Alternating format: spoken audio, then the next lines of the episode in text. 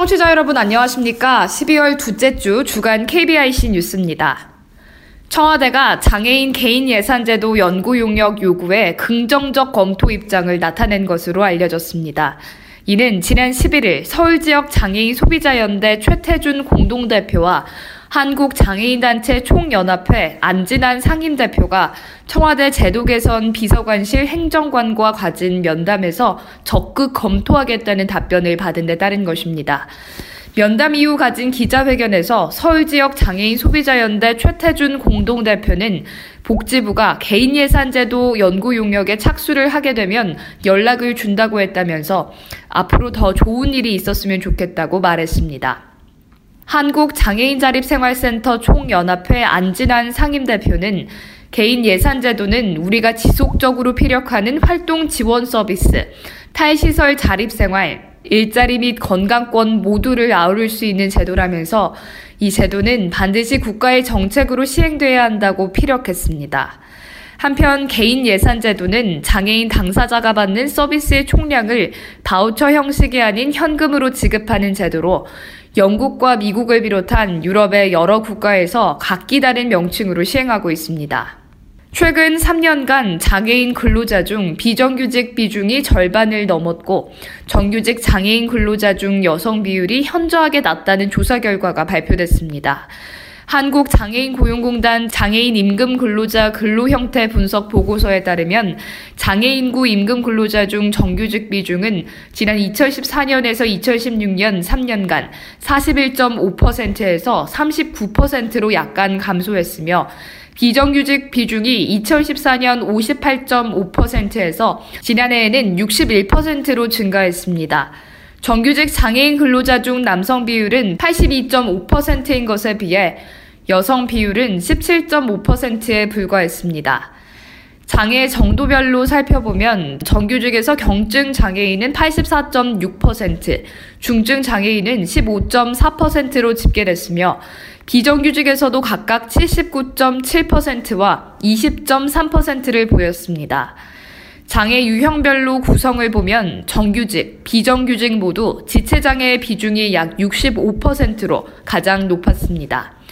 보고서는 외환위기 이후 경제 성장률이 둔화되면서 노동시장의 일자리 상황 역시 악화돼 비용 절감, 탄력적 인력 운용의 목적으로 비정규직의 비중이 확대되는 등 고용 형태에 상당한 변화를 가져왔다고 언급했습니다.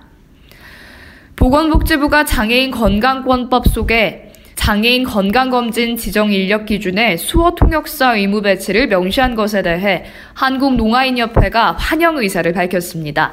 앞서 한국농아인협회는 오는 12월 30일 시행 예정인 장애인 건강권 및 의료 접근성 보장에 관한 법률 속 농인의 건강권 및 의료 접근성 보장을 위해 수어 통역사 배치를 요구해 왔습니다. 특히 장애인 건강검진 기관을 지정할 때 검진 과정에서 농인, 청각장애인의 의사소통에 필요한 수어 통역사가 반드시 포함돼야 한다고 강조했습니다. 협회는 건강검진 과정에서 한국 수어 사용자인 농인의 의사소통에 필요한 수어 통역사가 배치될 수 있도록 하는 이번 조치를 환영한다며 농인이 장애인 건강권 및 의료 접근성 보장에서 배제되지 않도록 정부, 지자체, 의료계에서 적극적인 관심과 지원이 필요하다고 말했습니다. 인천 지역 시민사회단체가 특수학급 수업 시간에 에어컨을 켜지 못하도록 지시한 초등학교 교장에 대한 파면을 촉구하고 나섰습니다. 앞서 인권위는 지난 7일 인천 남구 A초등학교 교장에 대한 장애인 차별 진정 사건에 대해 장애인 차별과 평등권 침해로 판단된다면서 인천시 교육청에 대한 교장 징계를 해당 교장에게 장애인 인권 교육 수강을 권고했습니다. 인권위에 따르면 인천 남구 A초등학교 교장은 특수학급 두반 수업 시간에 에어컨을 가동하지 못하도록 직접 지시를 하고 지시가 지켜지지 않자 행정실장을 불러 2시간 동안 질책하는 등 장애 학생을 노골적으로 차별했습니다. 또한 교장은 특수교육 대상 학생은 해줘도 기억을 못한다며 일반 학생들에게 돈 쓰는 것 이상으로 쓰지 말라고 하는 등 부적절한 발언도 서슴지 않은 것으로 알려졌습니다. 대책위는 소수의 사회적 약자도 사회 구성원으로서 누려야 할 기본적 인권을 보장받을 수 있도록 적극적인 역할을 수행해야 할 교장이 장애인 차별 행위를 지시하고 교육 예산마저 집행을 거부했다는 사실에 우리는 놀라움과 분노를 느끼지 않을 수 없다고 토로했습니다. 이어 이런 교육자가 인천 교육 현장에 존재한다는 것 자체가 수치라면서 인천시 교육청은 즉각 A초등학교 교장을 파면해야 할 것이라고 목소리를 높였습니다. 한국장애인 고용안정협회가 2017 노동법률 순회교육이 종료됨에 따라 청각장애인 등 정보 소외 계층에게 노동법 정보를 제공하고자 실황 영상을 유튜브에 공개했습니다. 영상은 근로기준법 노동관계법상 구제 절차, 민사 절차 및 법률 구조 총 두 편으로 구성이 됐습니다. 손영호 회장은 많은 장애인 근로자들이 언제 어디서나 쉽고 편하게 교육을 받을 수 있는 여건이 마련됐다며 앞으로도 정보 격차를 줄이는데 지속적으로 노력하겠다고 전했습니다. 이 영상은 유튜브에서 2017 노동법률 순회교육으로 검색하면 해당 영상을 시청할 수 있습니다. 2018 평창 동계 패럴림픽 대회 메달이 처음으로 일반에 공개됐습니다. 조직위원회는 내년 3월 9일부터 펼쳐지는 평창 동계 패럴림픽 메달을 대회 공식 홈페이지를 비롯해 페이스북과 트위터, 유튜브 등 소셜미디어 계정에 공개했습니다. 지름 92.5mm, 두께 최소 4.4mm에서 최대 9.42mm 규격인 메달 앞면은 패럴림픽 엠블럼, 아지토스와 함께 패럴림픽 규정에 따라 대회명 2018 평창을 점자로 새겨 넣었습니다. 또 개최도시 평창의 구름과 산, 나무, 바람을 각각 패턴화함으로써 촉감으로도 평창의 자연을 느낄 수 있도록 했습니다. 메달을 디자인한 이서구 디자이너는 한국의 문화적 요소와 더불어 패럴림픽 무브먼트 정신을 디자인으로 표현하기 위해 많은 고민을 했다며 특히 시각장애를 가진 선수들도 메달을 만져보고 평창의 아름다움을 느낄 수 있도록 패턴을 넣었다고 말했습니다. 한국장애예술협회는 지난해에 이어 올해도 장애예술인 스토리텔링북 누구 시리즈 10종을 발간했습니다. 누구 시리즈 주인공 10명은 문학, 김환철, 손병걸, 음악 김경민, 김예지, 정상일, 최준, 미술 이은희, 타경준, 무용 강성국, 김용우입니다. 이들은 개인 자서전에 없는 장애 예술인으로 활발한 활동을 하고 있는 사람을 협회는 선정했습니다. 방귀희 대표는 장애인 예술인은 장애 예술인의 삶 속에서 녹아온 창작이라서 장애 예술인 스토리를 책으로 만드는 누구 시리즈는 꼭 필요한 사업이라며 앞으로 누구 시리즈 100권이라는 목표를 세웠다고 설명했습니다. 한편 누구 시리즈와 장애인 문화예술 잡지, 이미 잡지 등 20종의 책을 한눈에 볼 수 있는 책 전시회는 오는 19일과 20일 이틀간 대학로 이음센터 전시실에서 열립니다. 이상으로 12월 둘째 주 주간 KBIC 뉴스를 마칩니다. 지금까지 진행의 유정진이었습니다. 고맙습니다.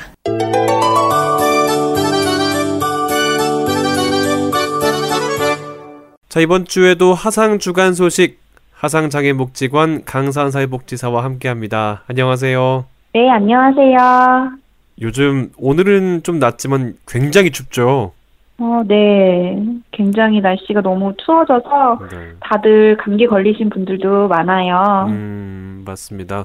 또 복지관 뭐 복지관 내에 있든 밖에 있든 워낙에 추워가지고 온열기구, 전열기구 많이 사용하시는데 좀 어, 관리도 중요할 것 같고 우리 몸도 좀 건강하게 해야 될 것 같습니다. 뭐 어려움이나 뭐 어, 없으시죠? 많은 분들이 함께 뭐 많은 인원들이 함께 하잖아요 복지관에요. 그렇긴 한데 아무래도 날씨가 많이 추우니까 음. 이용하시는 분들도 그런 부분에서 어려움이 많이 좀 있으신 네. 것 같아요. 네. 시간이 조금 더 따뜻해질 수 있도록 저희도 함께 노력해 나가겠습니다. 그러니까요. 네, 알겠습니다. 오늘 준비한 소식 함께 들어보도록 하겠습니다. 네, 먼저 첫 번째 소식인데요. 12월 12일 화요일 하상 시각장애인 도서관 소리도서 신간이 발행되었습니다. 자세한 목록 내용은 사서함 3331번 그리고 온소리 홈페이지에서 확인하실 수 있습니다. 이어서 하상 시각장애인 도서관에서 운영 중인 온소리의 2017년 11월 인기 도서 목록을 알려드립니다.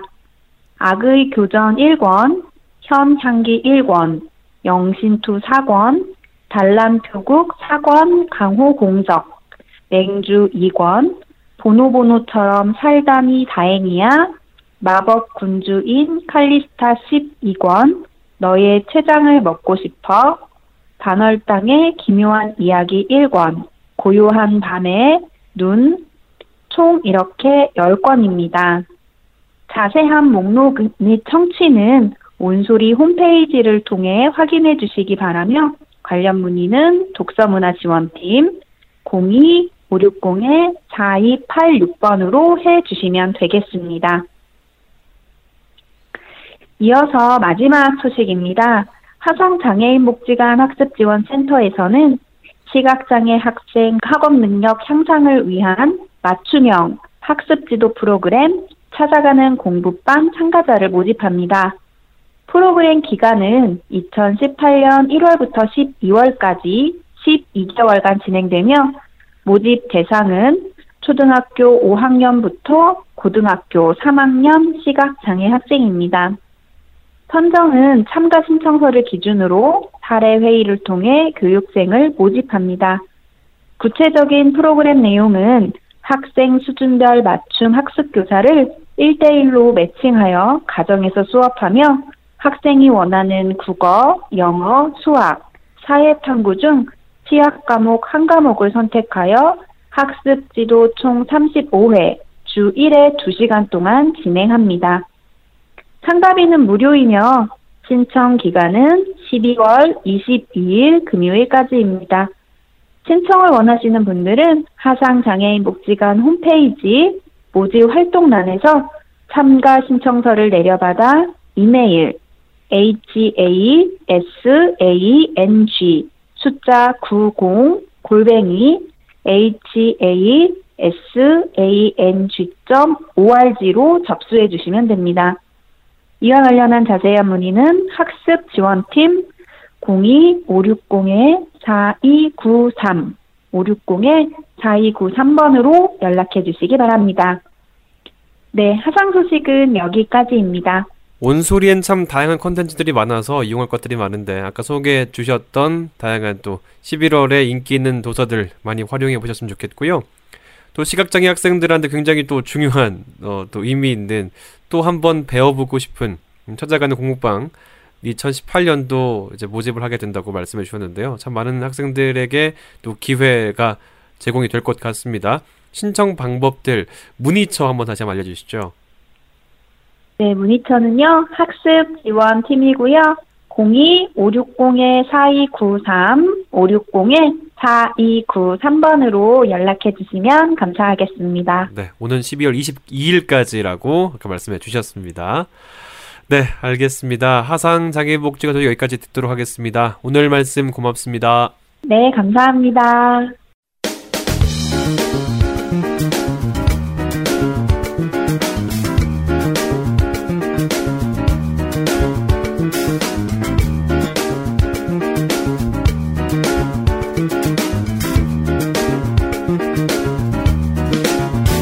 지금 여러분께서는 한 주간의 장혁의 소식을 정리하는 KBIC 한라인을 듣고 계십니다.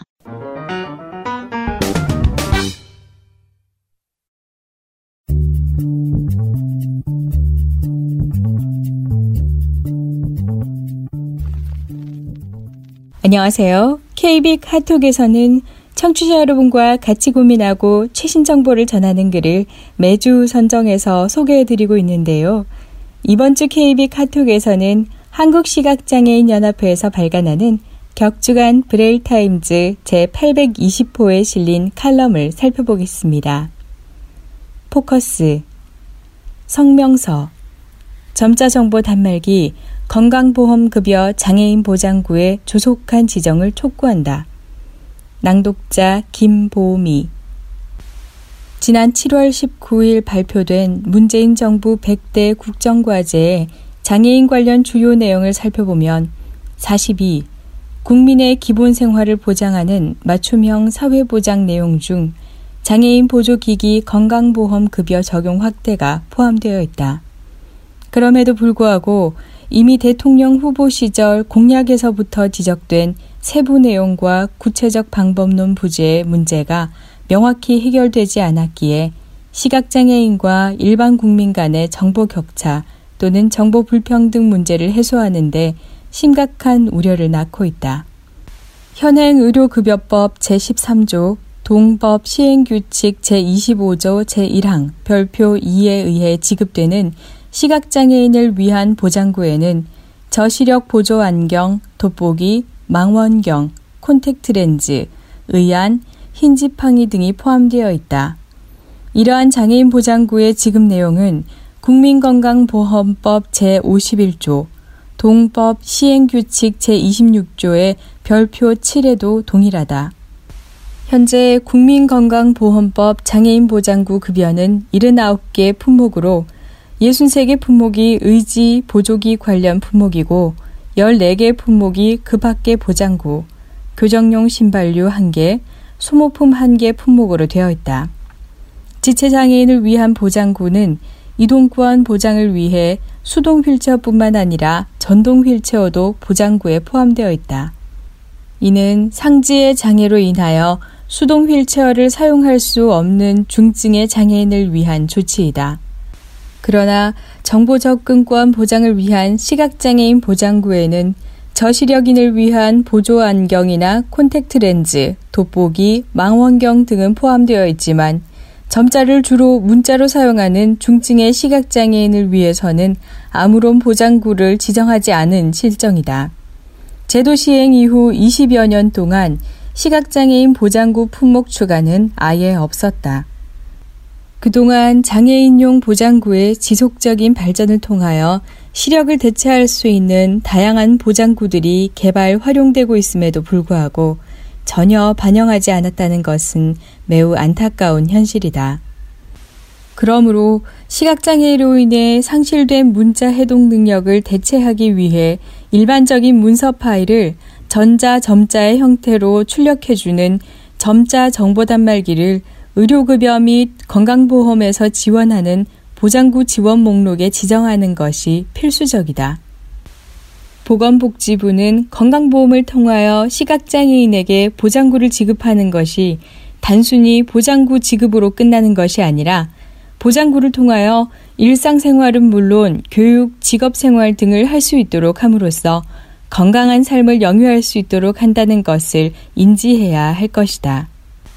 따라서 우리 50만 시각장애인들은 점자 정보 단말기를 건강보험 급여 지원 대상이 되는 장애인 보장구로 지정하여 시각장애인의 학습 및 직업 창출을 하는 데에 차별이 발생하지 않도록 지속적인 관심과 참여는 물론 보건복지부가 국민건강보험법 시행규칙 제26조 제1항과 관련한 장애인 보장구에 대한 보험급여 기준 개정을 마무리할 때까지 강력한 의지를 표출해 나갈 것이다.